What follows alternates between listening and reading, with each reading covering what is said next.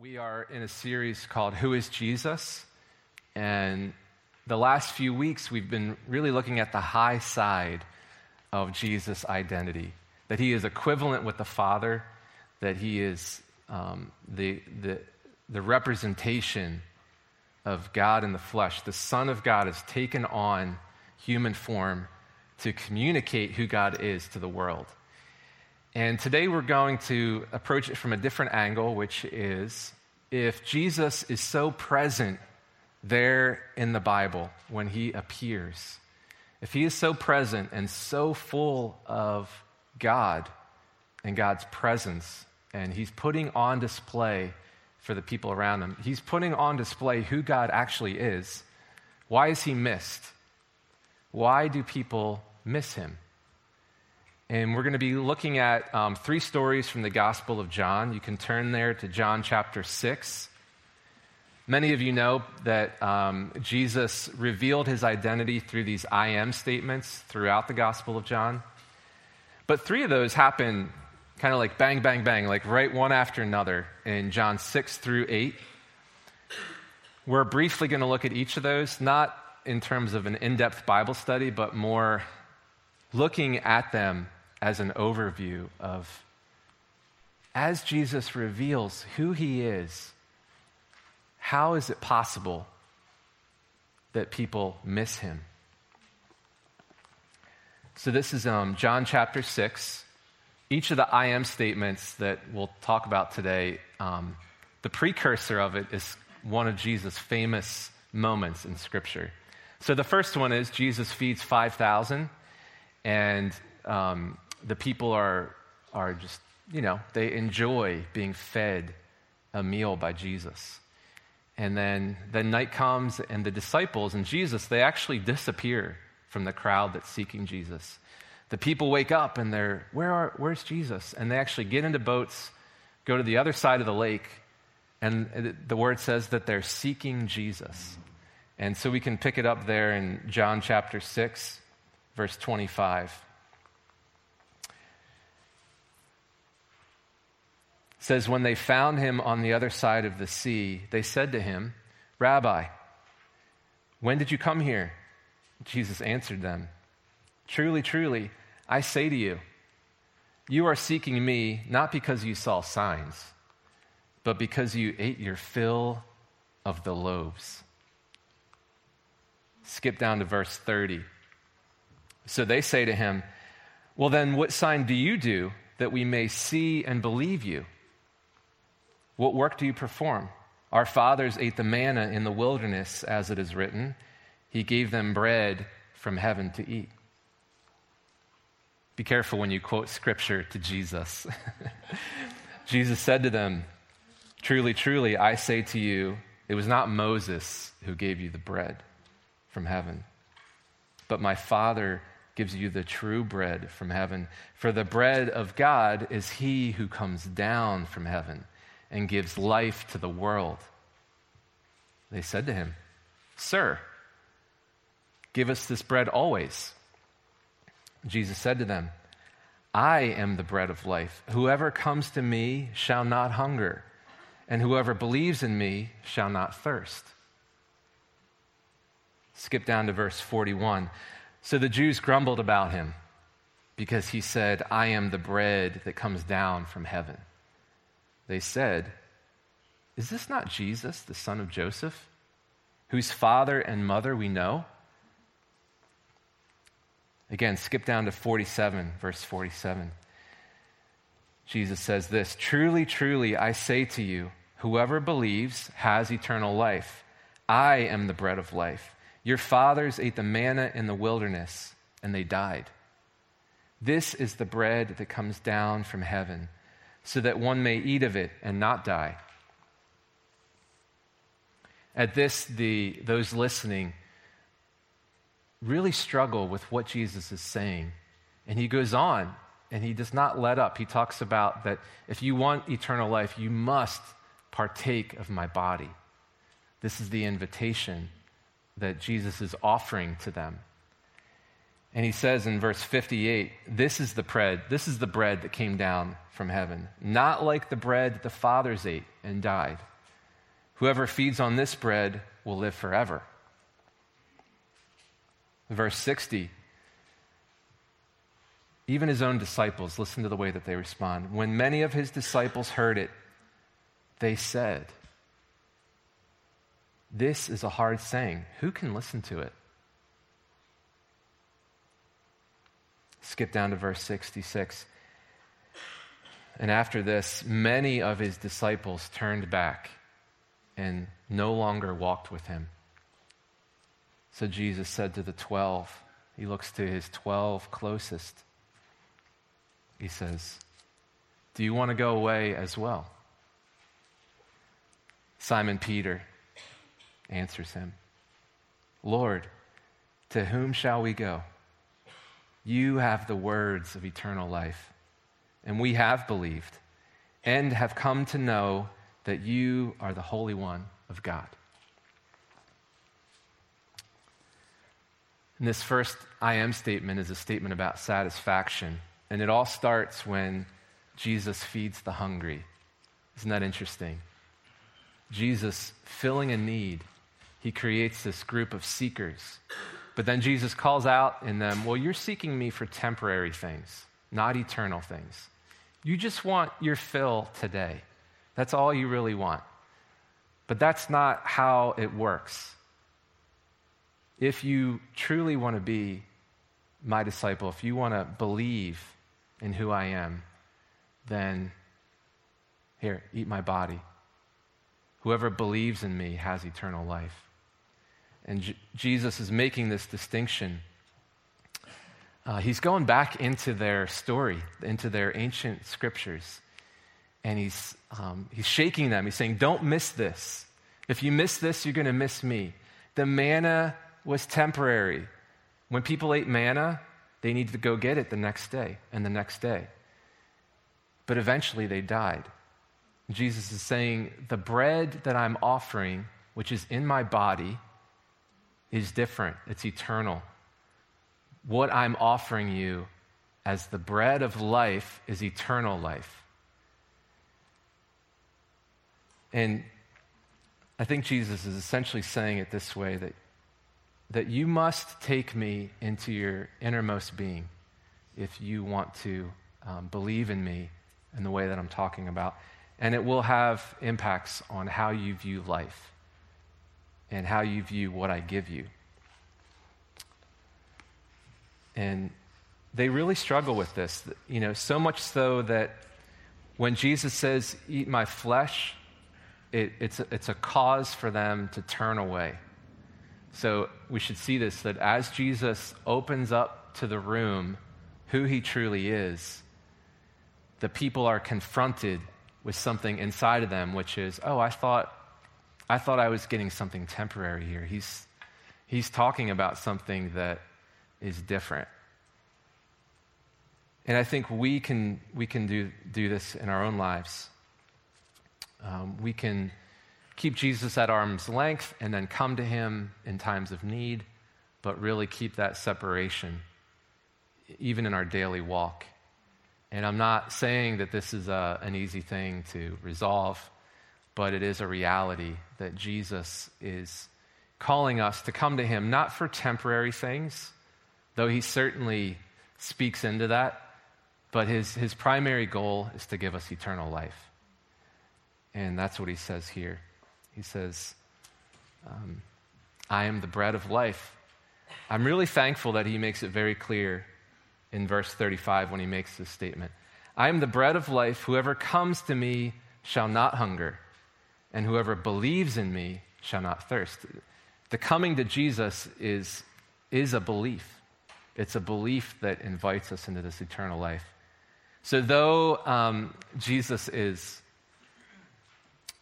really creating a difficult thing to comprehend in this moment, the way we see it unfold, it still begins in belief. And that's, that's where the invitation begins. So that's the first picture is that Jesus says, I am the bread of life. The next one, um, the second picture has to do with how Jesus sheds light on the way that we live. And again, it, it picks up in a familiar story. You can skip over to John chapter 8.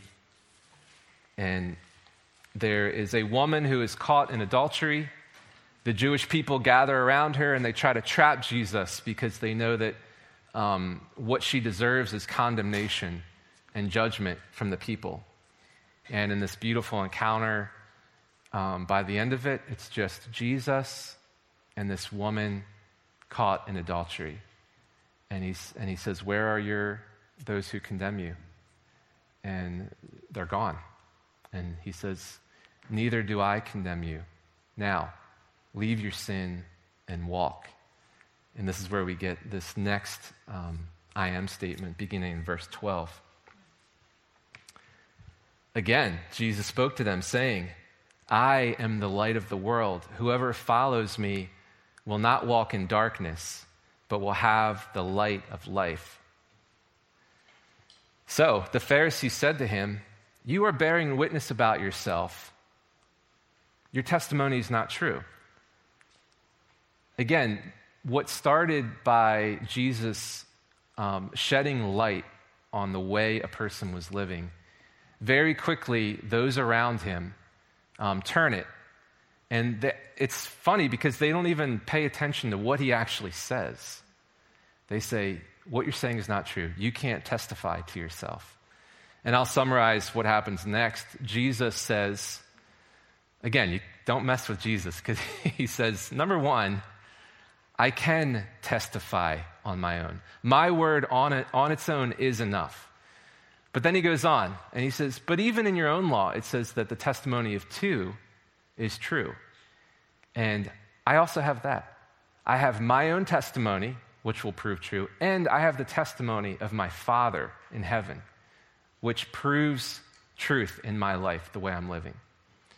So, this statement and this encounter that Jesus had, where he actually, I mean, look at what he says. He says, I am the light of the world.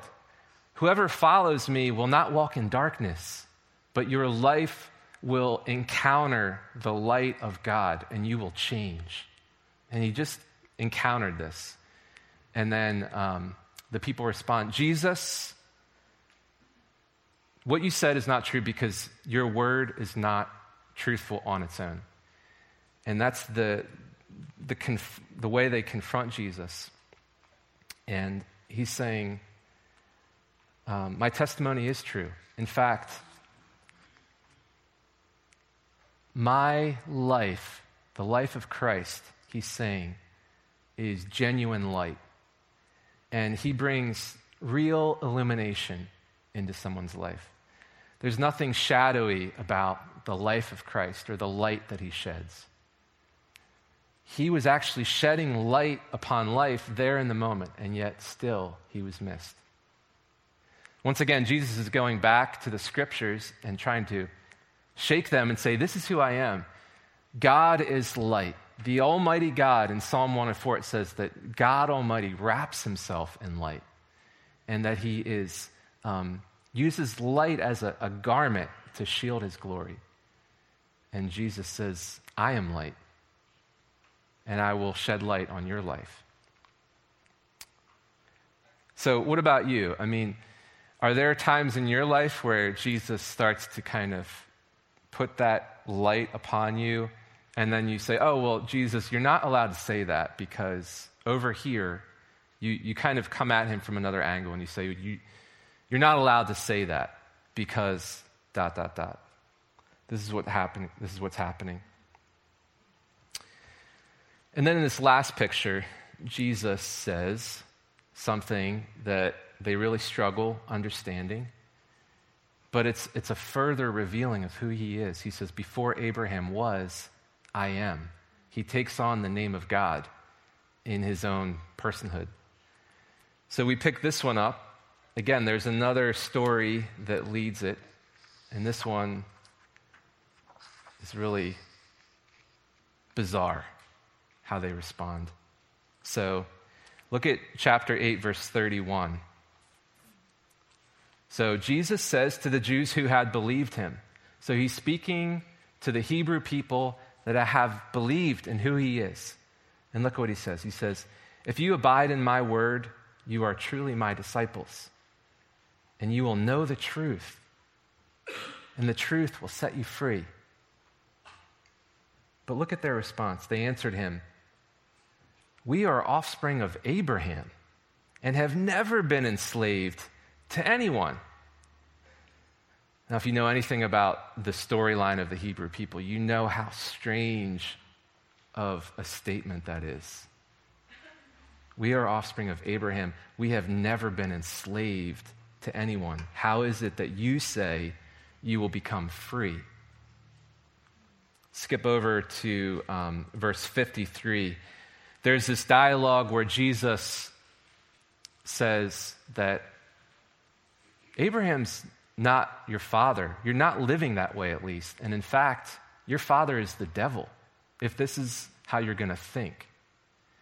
And he calls this out on them. They, they say, well, then obviously a demon is in you. And it comes to this crescendo in verse 53, where the people cry out and they ask Jesus, Are you greater than our father Abraham who died? And the prophets died. Who do you make yourself out to be?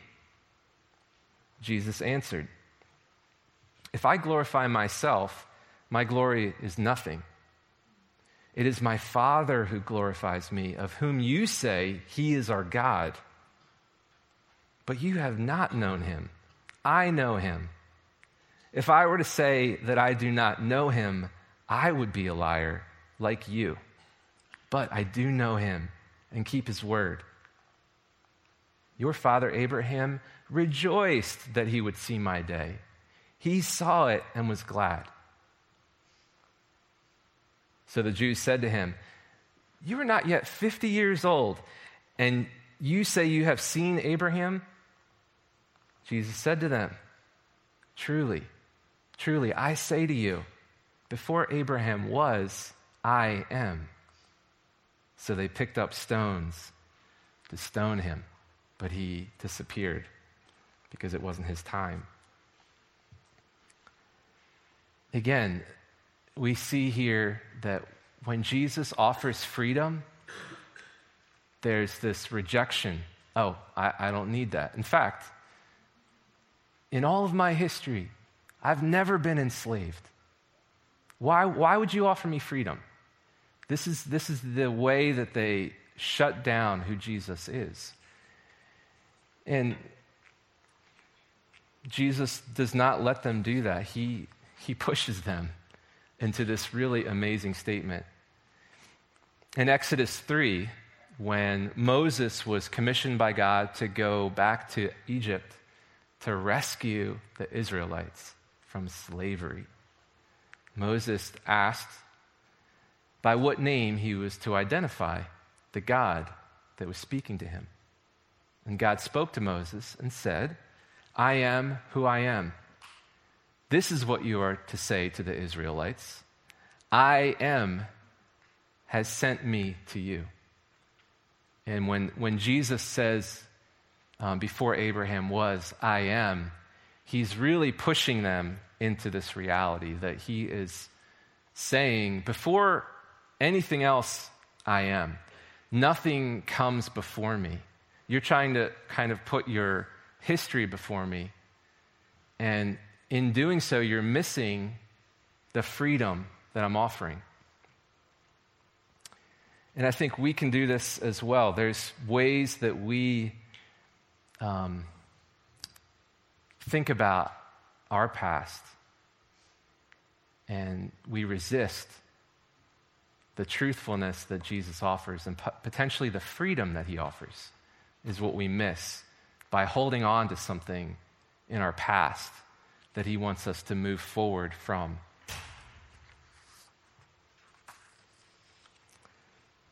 So, as we think about each of these statements, we can see very clearly that as Jesus further reveals who He is in all of these um, pictures, they become more deep and more intricate and actually make it more clear on who He is and what He's inviting people into. The irony is that people still miss him. So why? Why does he get missed? Jesus also calls himself the gate, and he says, Narrow is small is the gate, and narrow the path that leads to life eternal, and only a few find it. And Jesus' way, what he invites us into, it's not that it's exclusive, it's that it requires um, everything to change. And that's when Jesus truly reveals himself, that is what we all are confronted with. Will we go forward into this belief and then live this life in an eternal sense, not thinking that Jesus is this temporary solution to my daily problems, but that He is at work eternally in my life. That as we go through life, we remain spiritual infants to the very end because we are on the front ends of our spiritual life in Christ. We're all babies for those of us who believe in Jesus. And we think that, okay, we just get mature. And, and there certainly is maturity in life, hopefully. But what Jesus is calling us into is not anything temporary. And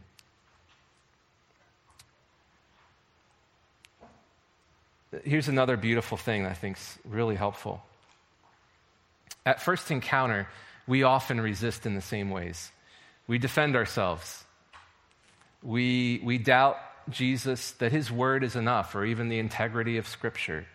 We turn away because um, we, we shut what Jesus is doing down in our lives, using similar arguments, wanting similar proofs, holding on to similar lies from our past. But yet, in time, through his grace and through his mercy, we, we come to the fullness of who Jesus is. And then we say, Yes, I will partake of this. I will take it in. And I will, I will eat this bread. I will drink this cup. I will follow after Jesus in the way that he lived. And, and this is the way he invites us to go. The way Scripture is revealed is that we, we get these little glimmers of the moment in time. So we often wonder well, if Jesus was right there, so visible, why did people turn away? And we've already said on the one hand, it's because when you're confronted with Jesus, to believe is to, is to be transformed and to have change actually go through your life. The other part of it is that in, this, in these scriptures, we see just a glimmer of what happens.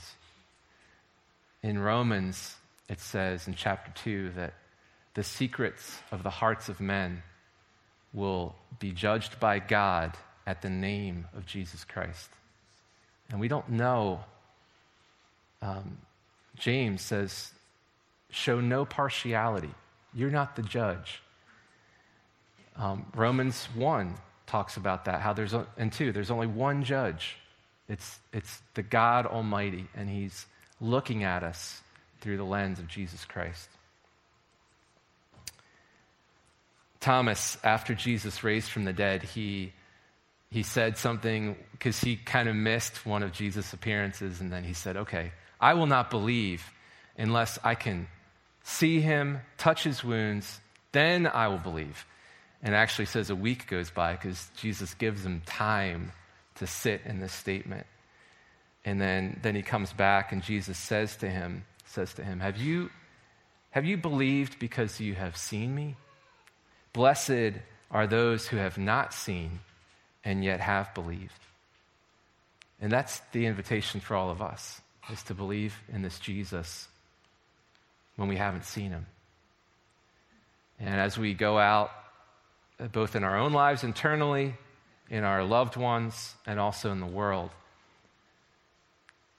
we, as we offer who Jesus is, we have to be careful because we don't want to just make this a wide road that, and, and people may be leading themselves to destruction so we want to be careful as we offer who Jesus is.